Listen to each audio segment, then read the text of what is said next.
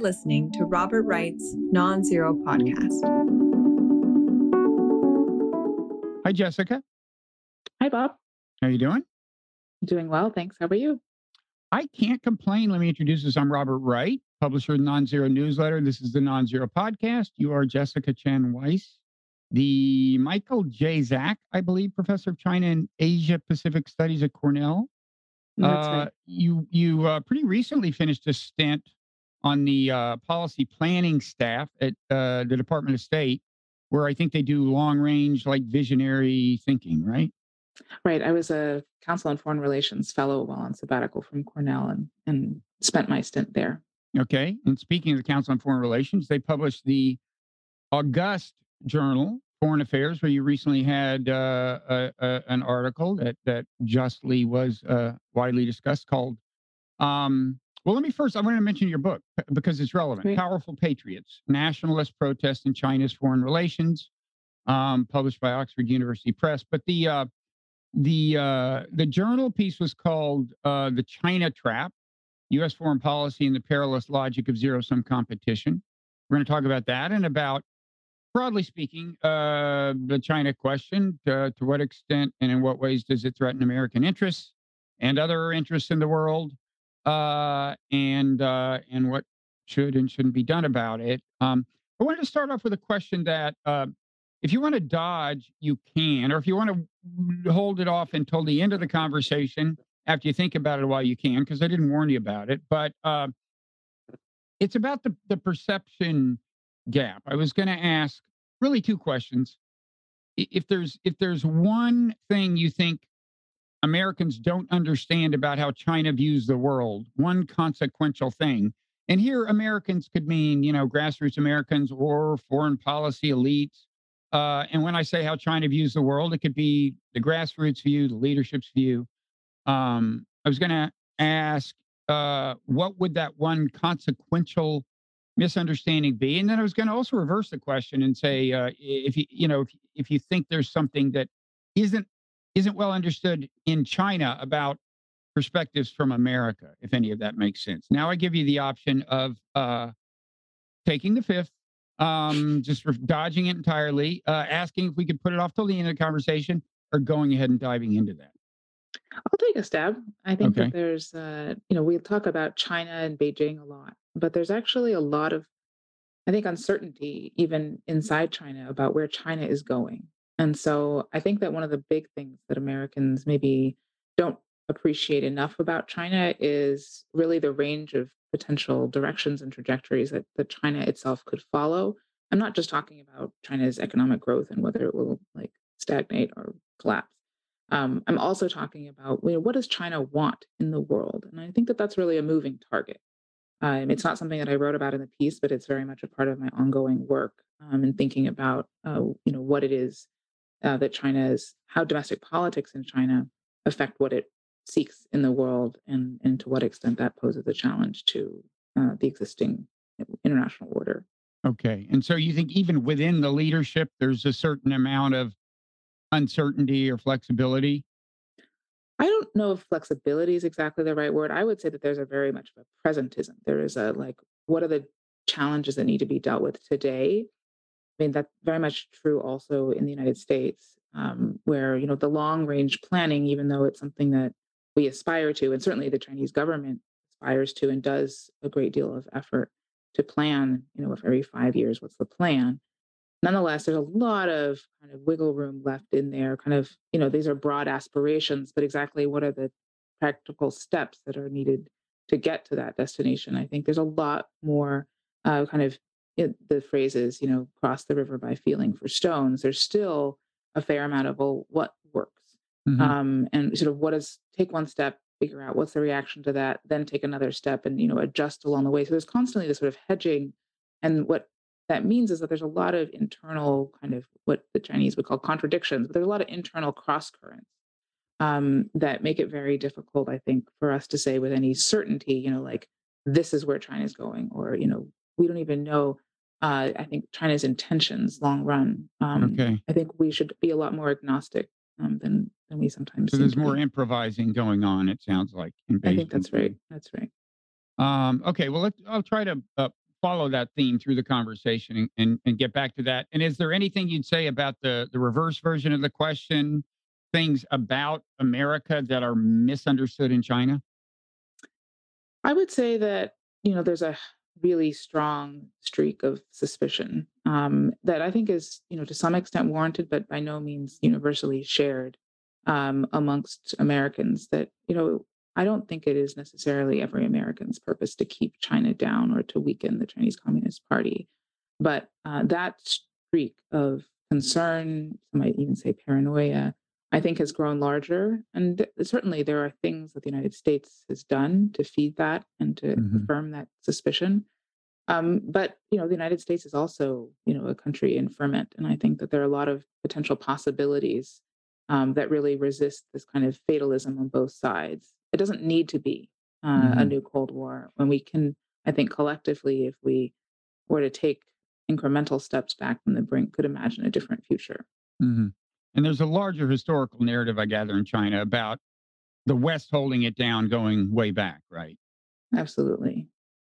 Um, okay. The uh, one one one uh, question about uh, the near future in Chinese politics. So we're recording this in in very late September. It won't run right away, but I know at some point in October, Xi Jinping comes up for. Uh, they'll, they'll decide whether he gets a third term. People in America are talking about as if it's it's a sure thing, and some are talking as if once he's got the third term, he's kind of emperor for life or something. That's it. I, I don't know. Is there any uh, how much indeterminacy, if any, is there in this? Is this like a like a done deal?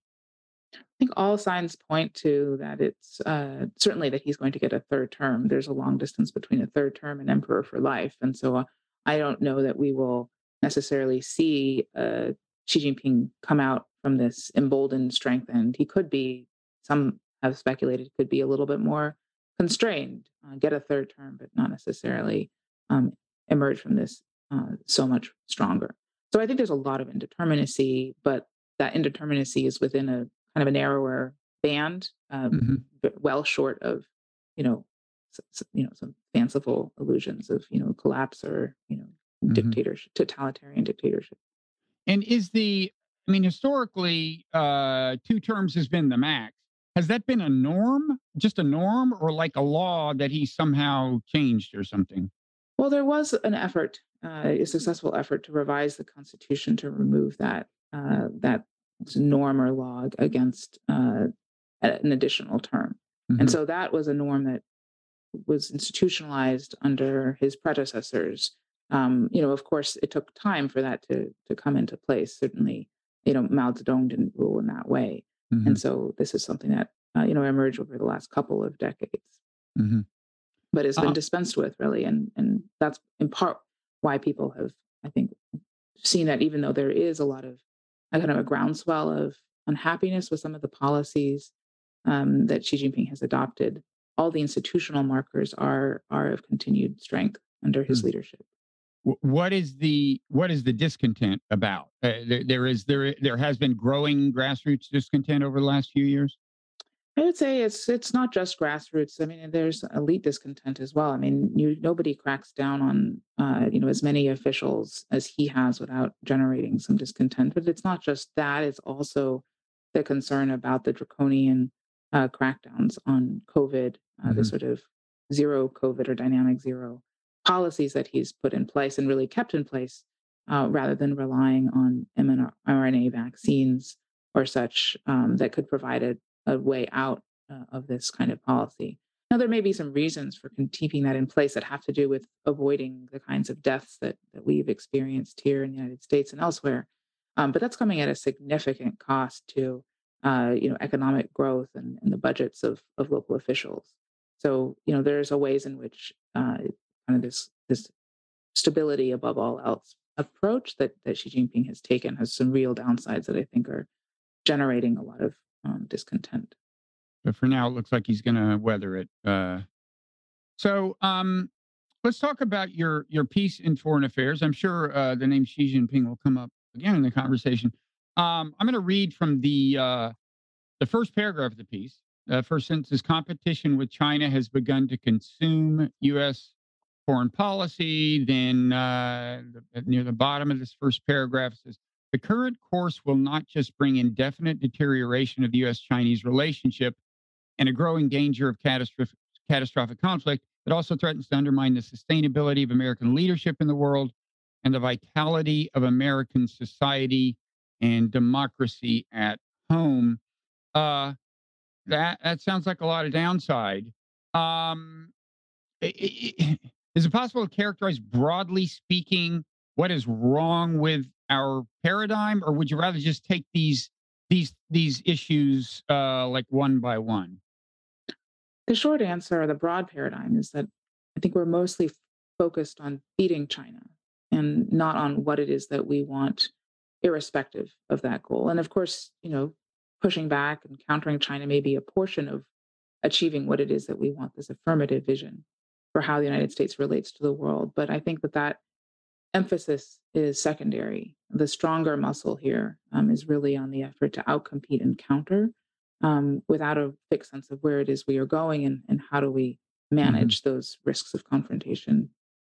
And and what do you think uh, kind of the sense of threat is in America? In other words, what what is the most widespread fear about what will happen if if we in some sense lose to China? I mean, well, first of all, in what sense? I mean, there's economic competition.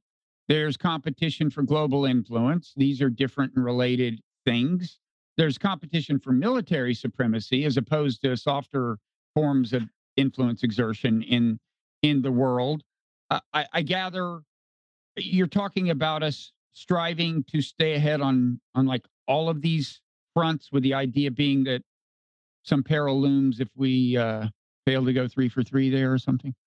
I think that's right. I think that there's a there's no sense of uh, you know what would be enough. I think that there's a, a sense that as long as we are ahead of China in each and every domain on each and every metric, then we'll be okay. But there's I think that that overarching impetus makes it hard to prioritize. First of all, where do we need to um, stay ahead? Or even if we want to stay ahead, like where are we going and how do we um, avoid triggering the exact same kinds of instincts on the Chinese side, which is, well, then the real risk is that, of course, Beijing also concludes that the only way for Beijing to feel secure is to beat the United States. Mm-hmm. Um, and given the evolving, I think, terrain of power and influence, that we may not necessarily come out ahead. Uh, and certainly the costs, I think, may be immense, particularly in terms of our our comparative advantages in terms of retaining an open and attractive uh, society, which is very much not China's strength. Okay. Let, let's talk about the first danger you list the growing danger of catastrophic conflict. Um, you know, there has been obviously a certain amount of tension in that region. Uh, I mean, tension between China and some of its neighbors over territorial disputes. The issue of Taiwan has loomed very large lately. What kind of what catastrophic conflict scenarios are you most worried about, and how do you think we're uh, we're in danger of making them more likely? My biggest concern is Taiwan. This is an issue that is, uh, you know, really uh, rapidly, I think, on an escalator toward crisis and potential conflict. Uh, not just because of things that we are doing. Of course, this is there are long run demographic and political trends on Taiwan uh, that are moving the island further and further away from a, a, Chinese identity. And you also have the, you know, Beijing's heavy-handed crackdown in Hong Kong, making the prospects of unification under something like a one country, two systems uh, model more and more repugnant to democratic voters on Taiwan. Mm-hmm. Those are sort of the structural uh, trends and recent developments. And in response, Beijing has uh, stepped up its its pressure campaign to deter what it sees as steady by steady kind of salami slicing by the United States and Taiwan, which the United States, I would say, for its part, really sees as an effort to bolster a deterrence in response to China's increasingly coercive uh, pressure campaign against so, so, so you're saying this salami slicing thing is something we see as deterrence? I think that's right. And what and what exactly do you mean by the salami slicing? What what kinds of things? What I mean is efforts that we take to bolster Taiwan's defense, as well as its morale and its public international profile and support, while still maintaining officially uh, an unchanged uh, stance, which is a one China policy framework Mhm. and non support for Taiwan independence. Those are the sort of parameters. But even within those parameters, there's been, I would say, especially under the Trump administration, but continuing a bit, although at a less accelerated pace today, uh, efforts to to do more with Taiwan, um, and those are seen in Beijing as sort of U.S. efforts to support what they see as a, a kind of steady uh, separation between the island and the mainland, which could be headed in the direction of ultimately independence. So that includes weapons transfers, I assume, from the U.S. to Taiwan. And what other things uh, are, are being taken as provocative by China? It's it's not quite so much as the weapons transfers, although those certainly are something that has always aggravated Beijing. It's more, I think, the public uh, expressions of symbolic support that seem to signal uh, an incremental upgrade in Mhm. the kind of what were once unofficial relations between the United States and Taiwan, and between Taiwan and other uh, countries around the world. So it's the renaming of Taiwan's uh, representative office from the Taipei uh, office to Taiwan. It is uh, changing the nature of the contact guidance, first removing restrictions or uh, gu- guidance for how the United States uh, interacted with representatives from Taiwan, and then under the Biden administration, reinstating those, um, but with a more expanded set of, of possibilities. Um, Mhm. and ultimately, you do have you know politicians not in the government right now, but suggesting that we should offer right now diplomatic recognition to Right. Taiwan, which would be effectively recognizing them as an independent state. Right. So that's not helpful. So we should maybe, just for people who aren't that conversant in the history, uh, you know, when Nixon established relations with China, the deal we did was to, as you said, the one China policy. We acknowledge we, we do not recognize Taiwan as a sovereign nation. We still don't. We acknowledge that yes, Taiwan and mainland China are one, as uh, you know, back in history they they were, I guess, before Civil War. Um, and uh, a, a, you know, attendant on that, uh, we there, there's been a certain amount of strategic uh, ambiguity when people ask, "Well, would you come to Taiwan's aid if uh, if China invaded?" Because part of our one China policy is uh, the eventual integration of Taiwan and and and the rest and, and mainland China is fine so long as it's done peacefully. And then people say, "Well, what if it's not done peacefully? There's invasion." Traditionally, uh, we've been ambiguous about that. Well, we don't rule out helping Taiwan. We're not guaranteeing it. Uh, Biden seems to have changed that. Now, he, he, he said four times now we would come to China's aid, which would be a change. Every time he says it, the White House kind of walks it back. But I assume this looms large in China's perception of what they consider U.S. provocation. What's your what's your take on that? I mean, more and more people are saying, "Look, let's face it, Biden has changed the policy and and and and the White House, you know, is increasingly not credible in claiming otherwise. So I think it's too early to say that Biden has effectively changed the policy. The the policy, so first of all, there's two important components to the policy. One is the one China framework, and the other is strategic ambiguity, which rests upon deterring unilateral changes by either side to the Mhm. status quo. And so Biden's comments really are about the latter, which is, you know, what are the conditions under which we would come to uh, Taiwan's aid in terms of sending troops? And what he basically said, and I think there was a little bit of a garble, he said that, you know, in the event of an unprecedented attack, but what I think what would be consistent with policies that he said, in the event of an unprovoked attack, the United States would fight. And if it's unprovoked, then that means it was a unilateral change that Beijing launched. Um, So you think he mi- he misspoke? He had the word unprovoked in mind and said un- I think so. I think so. Mm. I think so. And that still leaves space for the second half of strategic ambiguity, which is that we also oppose unilateral changes by the Taiwan side, which, you'll uh, note, came out and was uh, you know cleaned up afterwards, and also was, I think, um, in I, there was a statement at the United Nations too. I think it was Biden's statement at the UN General Assembly, which clarified that or or um, affirmed that the United States opposes unilateral changes to the status quo from either side. So that's really important.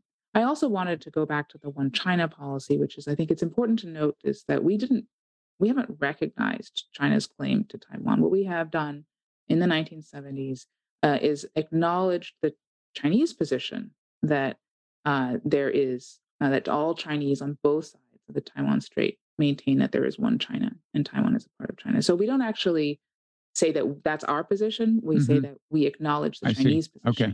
And at the time, both sides of the strait actually believed both of them in one China. Mhm. What's changed really with Taiwan's democratization is that people on Taiwan no longer believe in one China. And under the current administration, that one China is pretty anathema.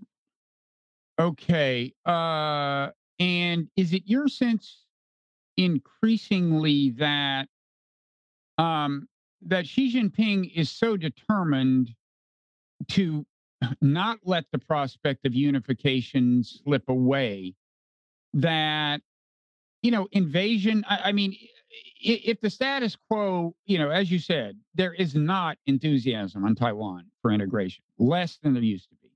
If assuming that remains the same uh do you think he would uh go ahead and invade within a matter of years in any event? Or is it the case that uh, kind of by making a big deal of it you know to the extent that we highlight the issue with the various things he considers provocative we're actually making more likely something that might not be inevitable otherwise I think you said it exactly right, which is that I don't think that Xi Jinping wants to invade Taiwan or is looking for an excuse. This is an incredibly uh, difficult and will be, you know, catastrophically costly option. But I think that, you know, if pushed comes to shove and he felt like Taiwan were imminently uh, to become independent or declare independence, that he would fight even a war that he thought the People's Liberation Army might lose. Um, and so I, and I think many other experts don't believe, uh, and I refer you to a recent CSIS poll, don't believe that Xi Jinping has set a hard deadline um, for an invasion. So it's not at all a foregone conclusion that this is going to happen. But there is a risk that actions that we take in the name of bolstering deterrence and in the name of supporting Taiwan actually feed Beijing's sense of urgency to do something before it's too late. And that's what I worry about. and uh, what are the things that you think are most kind of ill-advisedly provocative in that uh, domain that the us ha- has done Well, first of all, I think that we're looking at a you know a 2024 uh, election cycle here in the United States, and as I said, uh, you know, Secretary, former Secretary of State Mike Pompeo is already giving speeches calling for and on Twitter calling for the United States to recognize Taiwan. That would be flagrantly uh, overturning the one China policy um, in ways that I think would uh, set us on uh, a course for war in the near term.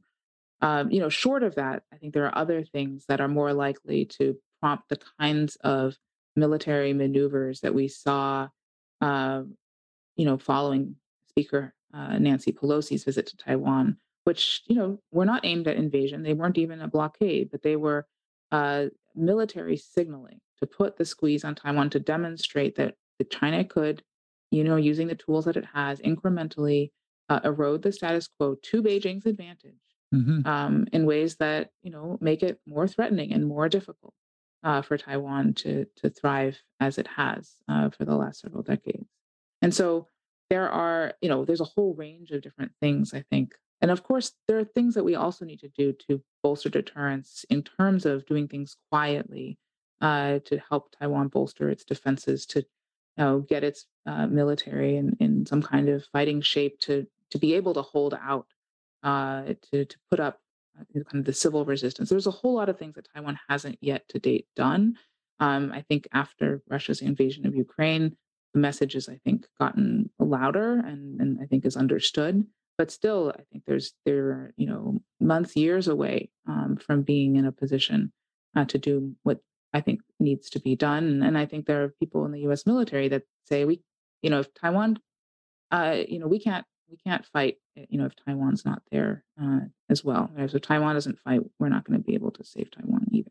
so you think it does make sense to send uh, the kinds of weapons that that well, the classic metaphor is a porcupine, right? Turn Taiwan Right. into a porcupine that's hard for China to digest. And you think a certain amount of that makes sense. I do think that a certain amount of it makes sense, and I and I think that the one of the disadvantages of what Biden is saying, uh, even though I don't think it necessarily changes policy, is that it undermines Taiwan's incentive to do what it needs to do. If it feels like the Mm, United States is going to has the illusion that the United States is going to solve the problem, then mhm. that gives them less incentive to do what they need to do too.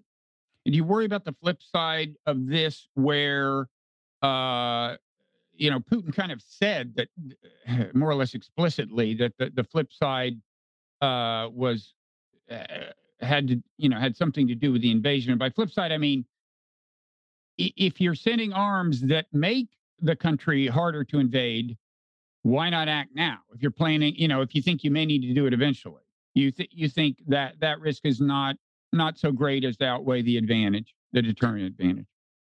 I mean, I think what you really risk is, you know, an, a spiraling arms race. Um, and you have to be careful about creating what seem to be like big windows of opportunity where right now Taiwan is defenseless and but in like three years they will be defended. I think hmm that that's dangerous. But if you're doing it in a kind of incremental way that keeps pace with or maybe gets a little ahead of, but you know, is uh, you know, calibrated appropriately, then you don't you can kind of mitigate some of hmm those um, risks.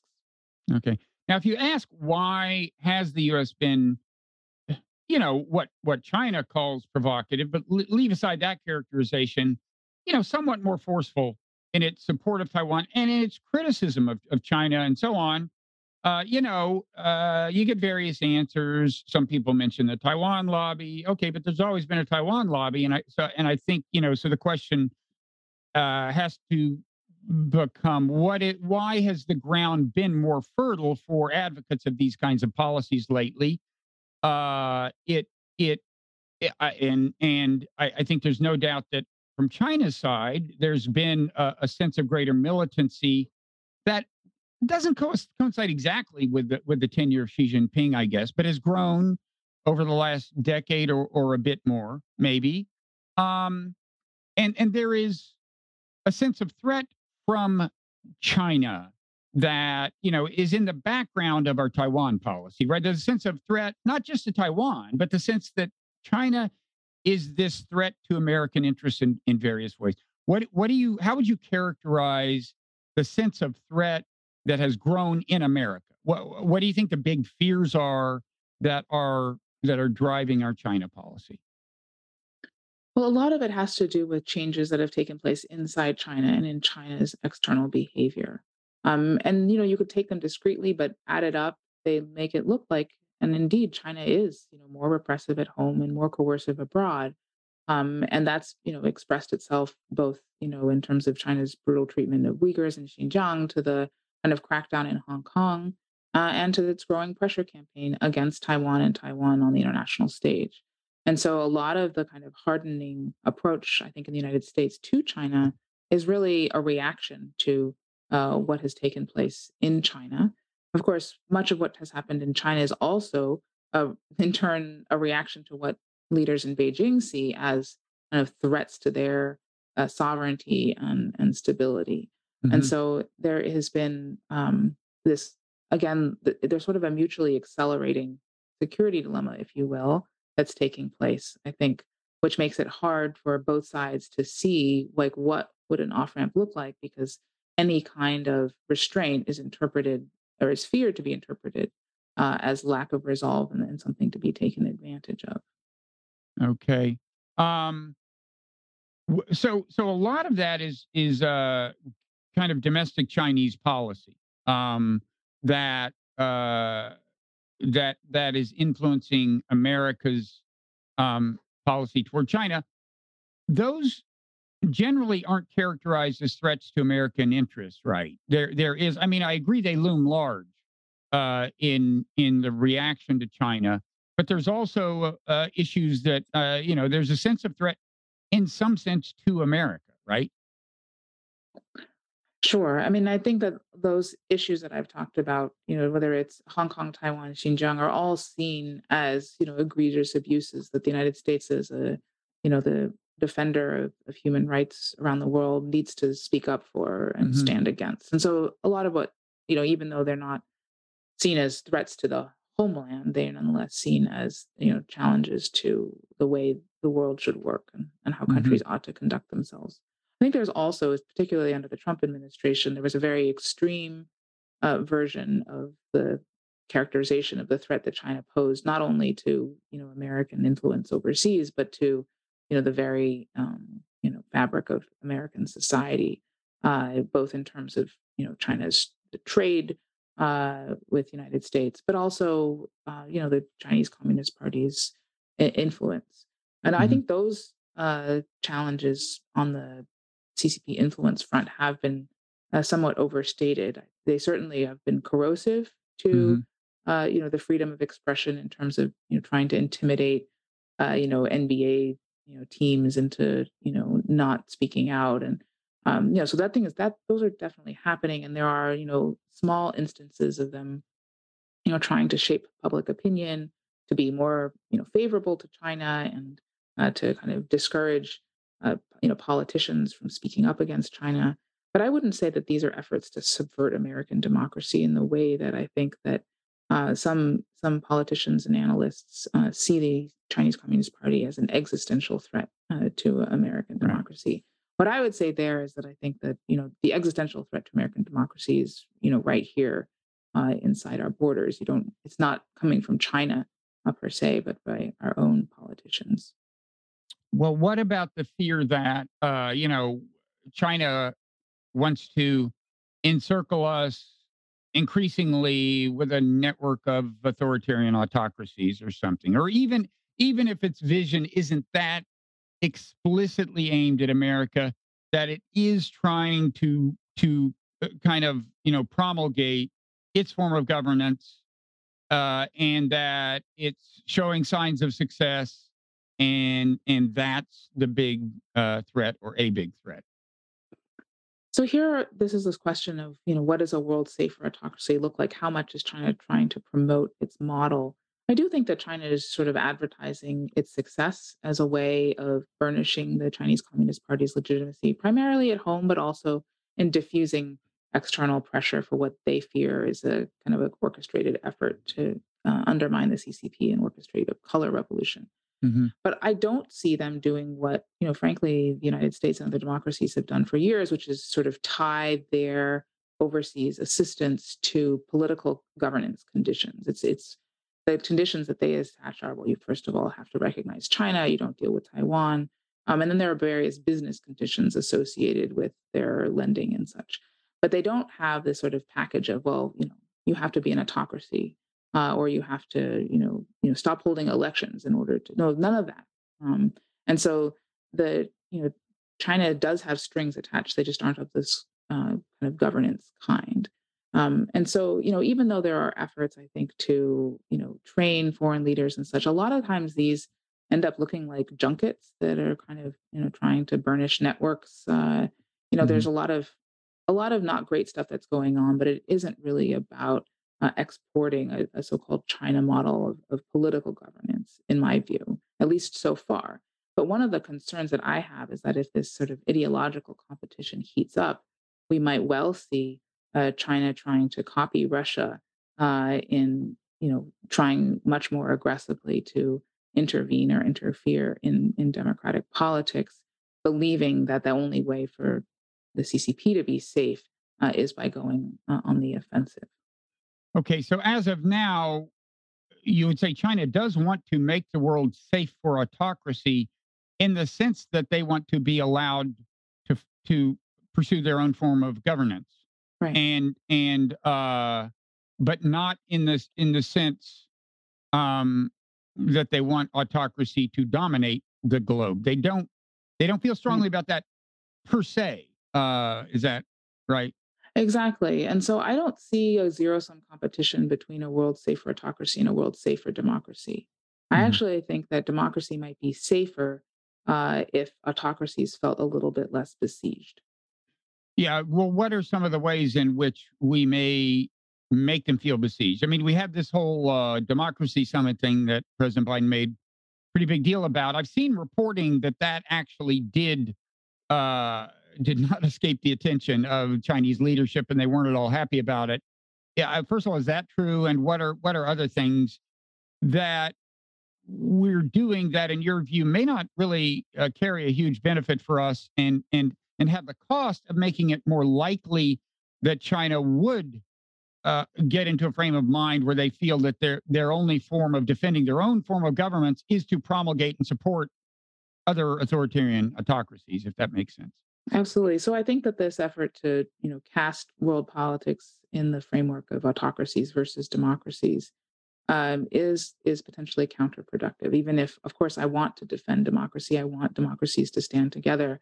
But actually, by painting authoritarians as the target, you make it harder to work with countries of all stripes to improve their domestic governance at home, let alone you know shared challenges that cross borders. Mm-hmm. Um, I do think that the Summit for Democracy prompted a response uh, in China, uh, which first of all tried to portray uh, itself, or at least the Chinese Communist Party tried to portray itself as you know the leaders of a whole process democracy. They called themselves, um, but it also I think uh, helped galvanize the you know February fourth joint statement between Putin and Xi Jinping, and that uh, you know the more that we play up this kind of you know democracies in a fight against autocracies, we may not like the kind of the results in terms of fostering you know continued uh, strategic uh, cooperation between uh, Xi Jinping and and Putin's Russia.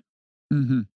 And then what about this you know kind of delicate issue of China's domestic policies, including human rights policies, uh, you know, some of which I think certainly the the uh, situation with the Uyghurs, you know, Americans naturally find abhorrent. Um, I, I assume that that's that's one thing that China takes as a. I mean, you tell me. I don't know, but does it, ta- it take that kind of criticism and in some cases economic sanctions and so on as an a, a, an attempt to keep it from, you know, as as just part of the long list of ways it sees America as attacking its form of governance, right? I mean, it it it, it presumably doesn't define well we the, the things we define as grave human rights issues as grave human rights issues, right? Uh, right. That's right. And so the Chinese Communist Party really sees this through the lens of regime stability. Um, and unfortunately, you know, with really, you know, disastrous consequences for the population of Xinjiang and other minorities inside China. But the question I think we need to ask ourselves is, or what are the sets of policies that can really improve the situation on the ground for uh, those in China as well as around the globe? And if it's a concern, uh, you know, right now is is forced labor. You know, what are the ways that we can strengthen our capacity to deal with forced labor in our supply chains, not just going after or presuming, you know, guilt until proven innocent, which is sort of the presumption that all goods made in Xinjiang are made with uh, forced labor, um, but rather, you know, to build a capacity in our own, you know, customs and border patrol to examine, you know, where are these, you know, products coming from, and then throughout the supply chain to strengthen the capacity if we don't want to be, you know, supporting these kinds of practices. You know, right now I don't think we have that, and so what it looks like is an effort selectively to target uh, China and the Xinjiang region in particular, uh, while not doing very much to address the actual problem uh, and as it exists not just in China but also in you know the countries in Southeast Asia where you know much of the you know the trade is now going through. Um, mm-hmm. And so we look a little bit selective here, and that ends up kind of then being interpreted in China through the lens of you know geopolitics in an effort to keep China down. Okay.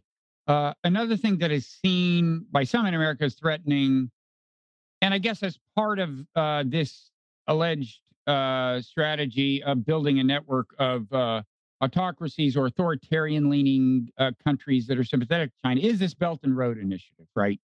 Uh, that, that that's um, which I gather is is uh, has not worked out as well as China might have hoped. Correct me if I'm wrong, uh, but um, what what's what do you think is the reality of that and the perception of that in in America?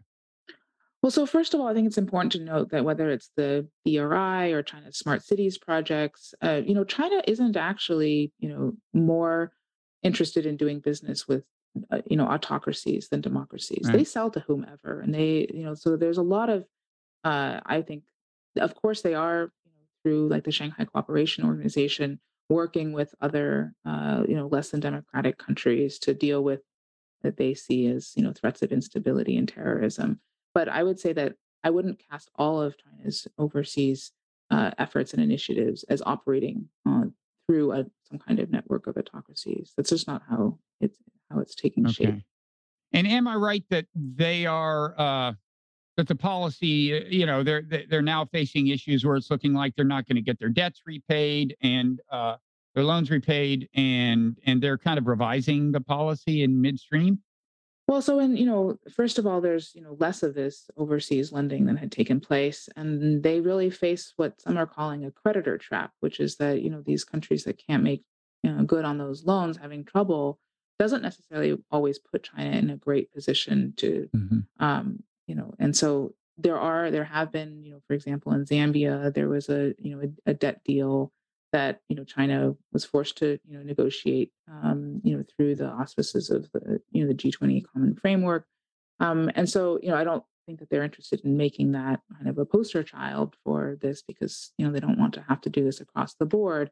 Um, you know, but it, I would say that the the concern about debt distress giving China this kind of coercive leverage is still uh, more of a, a fear than necessarily always um, you know been borne out in reality. And then there are some good scholarship, you know, working on, for example, what happened in Sri Lanka. I would you know recommend you to uh, Deborah Brautigam and, and Meg Rithmire's work on, on that, um, where it's it's a lot more complicated uh, than this kind of predatory lending uh, a picture would present. Yeah, the narrative is that uh, loaning them the money was a trick to to get China to wind up in possession of a port or something. Is that that's the simple version narrative? And and I've heard that that's not actually Exactly. Right. That was sort of a stylized caricature. Um, so what about uh, China's Taiwan aside, uh, the the the kind of mm, somewhat military issues in the region? There are the border disputes. Uh, there's the fact that China has declared a pretty expansive uh, conception of its own territorial waters, so-called nine dash line. Uh, an international tribunal ruled against China, and China just said, "Well, tough luck. We're defying the ruling of of the international tribunal."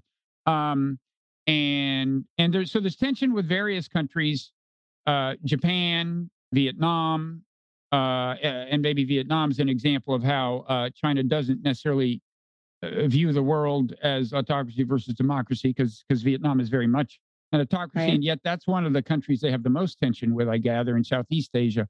Um, Absolutely. the uh w- what's you know we're not imagining it right i mean china is is throwing their weight around what what is your take on why that is and how we should think of that and respond Well, I mean, there's you know there's a lot of uh, you know factors that are contributing here. I think there's a sense, well, you know, from Beijing's perspective, that you know they had been relatively restrained, and that other countries were starting to do a lot of exploration uh, in the South China Sea, uh, and you know, in, in some cases, you know, they needed to get out ahead of uh, what was going to be, uh, you know, a, the delimitations that were going to take place. This is in the 2009 kind of period, and so that to get out in front of that, uh, you know, they started, you know, they filed their map, and so a lot of this is actually, uh, it's not just China moving alone in this area, um, but of course, China is the, you know, is the elephant in the room, and so when China acts, it's you know much more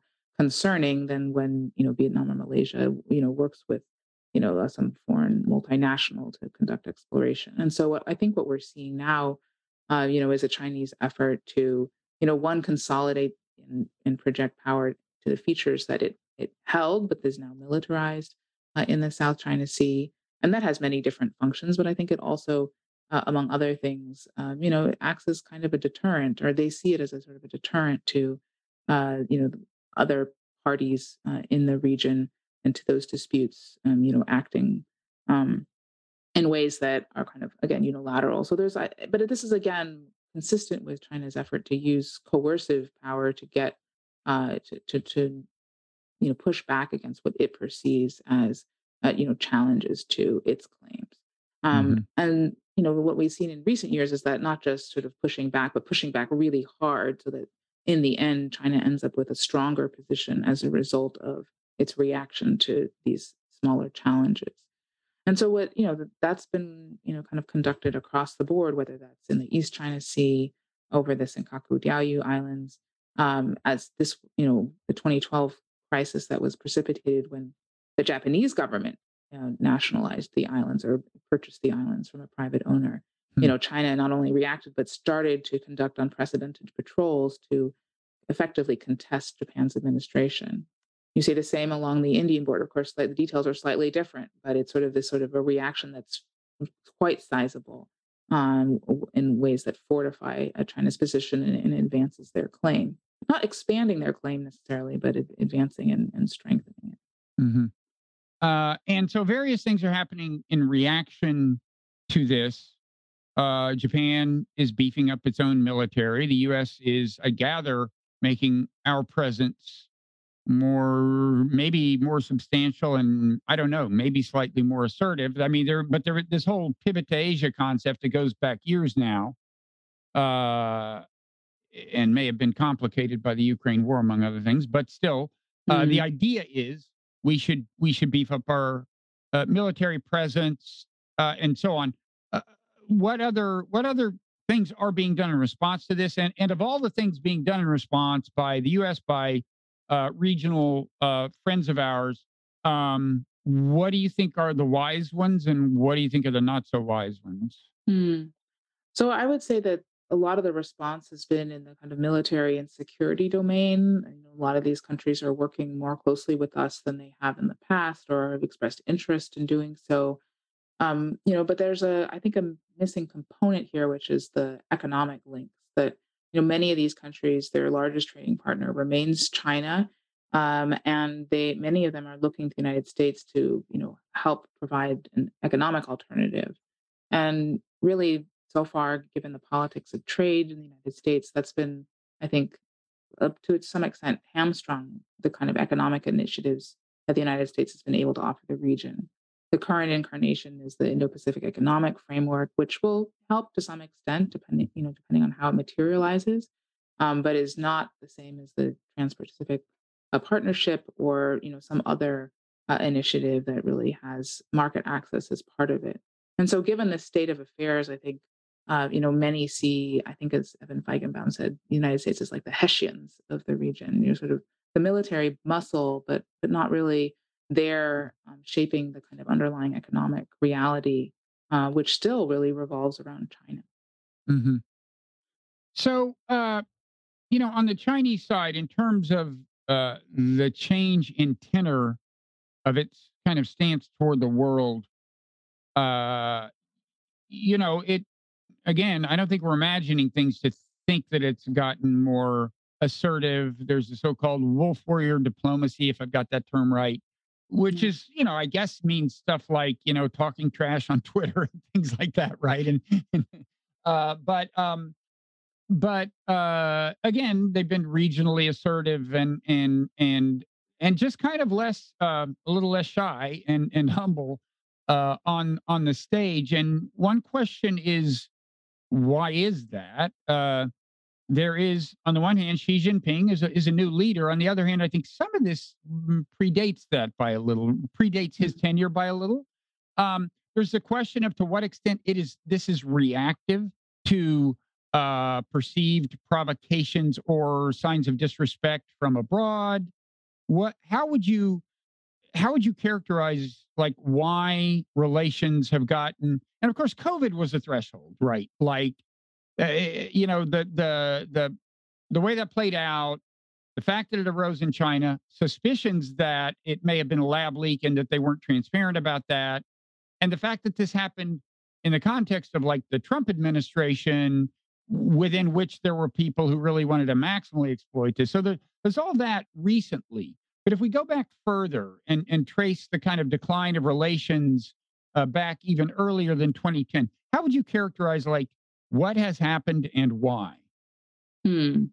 So, a lot of parts to your question. I think that you know relations were you know deteriorating, or or I should say, they were more and more characterized by this uh, kind of hedging or security uh, dynamic. Uh, you know, really, you know, of course, you know, since the collapse of the Soviet Union, there was the you know no longer a shared security threat that both were confronting. There was a bit of a reprieve during you know after nine eleven when the United States was focused on the war on terror and China was sort of a back burner issue. I think as that started to fade, or the United States became you know more alarmed by China's, especially China's island building in the South China Sea, um, you know, there was, I think, whether you want to date it to the late Obama, Obama administration, a growing concern about the direction that China was headed in. Um, things got a lot, lot worse, I would say, under the Trump administration, where the Trump administration first, you know, unleashed the the trade war. Um, you know, really trying to use this kind of muscle to kind of force China to kind of reset the terms hmm of our economic engagement. Um, and that, you know, did bear fruit sort of in the phase one deal, which sort of kind of temporarily, uh, you know, created a plateau. But as you said, I think COVID really uh, sort of unleashed a new dynamic where, you know, suddenly in a year where the Trump administration was campaigning for reelection, uh, there was this, you know, catastrophic pandemic, which had originated in China, even though, uh, you know, there's still little, uh, I think, good evidence that this was anything but a naturally uh, arising uh, pathogen. So the, but that that finger pointing, you know, which had to some extent on the Chinese side, you know, predated the pandemic. This wolf warrior diplomacy was, hmm I think, really, you know, touched off by Xi Jinping's, uh, you know, exhortation to Chinese diplomats to, you know, dare to struggle and be good at fighting, uh, believing that, you know, the United States would only respect strength and would, uh, you know, exploit signs of weakness. Now, I think it's quite unfortunate. I think that this kind of, you know, boastful and uh, kind of vituperative uh, Twitter diplomacy um, is really a bad look for China. Uh, it's a bad look for any government that wants to engage in mocking others. hmm Um, it certainly is is not cultivating an, a lovable image, as, as Xi Jinping has more, more recently said that China should cultivate. But uh, you know, it's a desire to be, you know, to take others down a peg, I think, and uh, you know, and make China look good by comparison. But it's really this going on the negative hmm um, that you know has not played well, certainly amongst developed democracies. You know, public opinion polls suggest that you know China's reputation is sort of at an all-time low. But I don't know, you know, in, amongst the you know, developing world, uh, it's it's less clear that this has been so um, uh, so repugnant. So you know, China today is you know doing a lot better, I think, in in much of the developing world, playing to some of the their kind of longstanding resentments about uh, the United States and other you know, privileged nations kind of taking advantage uh, of others um, and really hmm wielding their power and privileges at the expense of others. So the militant tone may be working with one audience and not with another. That's right. Um, that's interesting. Um, to what extent do you think some of this, including the regional military assertiveness, was a, a, maybe not an inevitable, but a, a likely and in some ways natural consequence of China's just growing power? Right. I mean, it's an emerging power, and emerging powers historically have thrown their weight around. The U.S. did, uh, and uh, so you know how how much of it is kind of that like don't expect it to change uh it, it was coming all along There's definitely an element of that. I think the question, though, remains is how could China use its power in ways to maximize its efficacy while minimizing resistance? And the hmm way that China has been throwing around its weight really to, to deter opposition has also created, uh, I think, you know, real fear and suspicion that you know, um, similarly, you know, to show any sign of weakness is just to invite more bullying, and that what needs to what one needs to do around the region of the United States is to stand up to China. Um, and that's not the reaction that I think a rising power is, you know, would want to see. Uh, and so, to the extent that there are voices inside China that say this isn't a great this isn't a great strategy, um, it's because of this. It's because of the fear that that China's actions have created around the region. yeah well it sounds like one thing the two countries foreign policies have in common is the right now i think is the idea that uh you know strength and and and forceful deterrence is what matters, and uh, diplomacy can be taken as a sign of weakness. Unfortunately, I think there is that mirroring dynamic, but both sides then are missing the fact that deterrence requires an equal dose of reassurance that you give the other countries a real choice, which is that if uh, you know if they don't act in whatever way, that they won't be exploited, and that I think that component of reassurance is really has really been uh, missing. Okay. Um, I guess may, maybe a final question. You know, I was uh, I, I'm sure you're aware of this book. Uh, what is it? Danger Zone. Is that the name Mm, of it? By Hal Brands and Michael Beckley. I had I had them on my show, discussed the book with them. Uh, you know, they're of course, uh, you know, China hawks. Uh, as I got them to agree during the course of the conversation. um, and uh, they, they emphasized the 2008 financial collapse, which was, you know, originated in the West, in America, in the in the subprime mortgage market, uh, in the securities, you know, the the securities market, um, as being a threshold, and as as I guess as they see it, China kind of woke up and really realize that well, you know the, the West is really not omnipotent, and and and uh, and they really screw up, and uh, you know maybe maybe we can you know maybe this is our moment to to uh to rise or something like that. Uh, was 2008 a big big deal you think in in chinese psychology? I think it was a big deal, not just because the you know global financial crisis really took the you know the luster off of the you know the Western model of of, of development and market economics. It was hmm also a big year because it was the year of the Beijing Olympics, um, you know, and riots in Tibet, which really you know shone a spotlight uh, on China's human rights abuses and created a lot of antibodies. And the sense in China that uh, you know n- its rise wasn't uh, as welcome as uh, they might have thought. And hmm so this combination of you know having less uh, sense of there's something that China could learn from the West, as well as a sense of, of disrespect um, and the need to show uh, you know show pride and, and to to demonstrate China's strength uh, even in the face of adversity. I think were important components of what took place in 2008. hmm okay now, i assume you've seen you've uh if not read their book you're familiar with the argument I am, danger yeah, zone any yeah. any any uh one minute book review you want to deliver So I haven't read the book, but I've read the versions of the art- argument in various articles. I think the hmm most important thing is that I don't see, uh, you know, demographic, you know, decline in China as necessarily leading to China lashing out in the way that they, I hmm think, predict. Um, and there's just really no evidence, um, you know, from you know past uh, Chinese foreign policy behavior that domestic uh, discontent or challenges has led to more aggressive foreign policy behavior one. And then two, there's a little evidence that Chinese decision makers think that their best days are behind them. Um, their rhetoric all points in the other direction, which is that time and momentum are in China's side. You know, the East is rising. hmm So I, I just, although you know they've, I think they're very smart folks. Um, you know, and I have respect for them individually. I don't think that this argument is one that really ought to be uh, persuasive.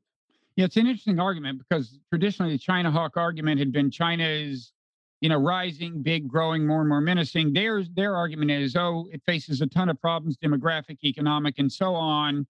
So it's going to get insecure and, and lash out, and that's why we need, uh, you know, military buildup and so on. So it's it's an Right. unusual argument. Yeah. Yeah. well, thank you so much. Um, is there anything uh, you want to add before you? Uh, I know you got to go right about now, but is there anything you want to No, what you said? thanks. Thanks for such a great and substantive conversation. It was a pleasure to be with you. All right. Well, uh, appreciate your work. Uh, where are you on Twitter? You want to give people a Twitter handle or anything? What's Sure, the sure. It's Jessica C. Weiss. one word? Yeah. All right. Thank you so much. All right. Thanks, Bob.